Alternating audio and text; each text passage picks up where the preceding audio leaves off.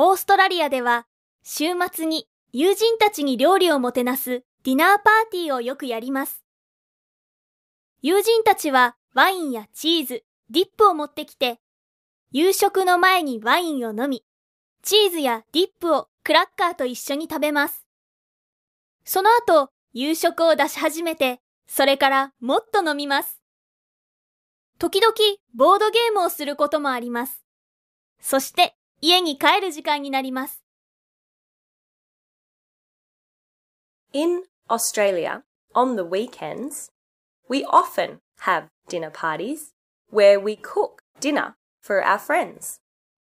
Our friends will bring wine and cheese or dip, and we will drink the wine and eat the cheese or dip with crackers before dinner.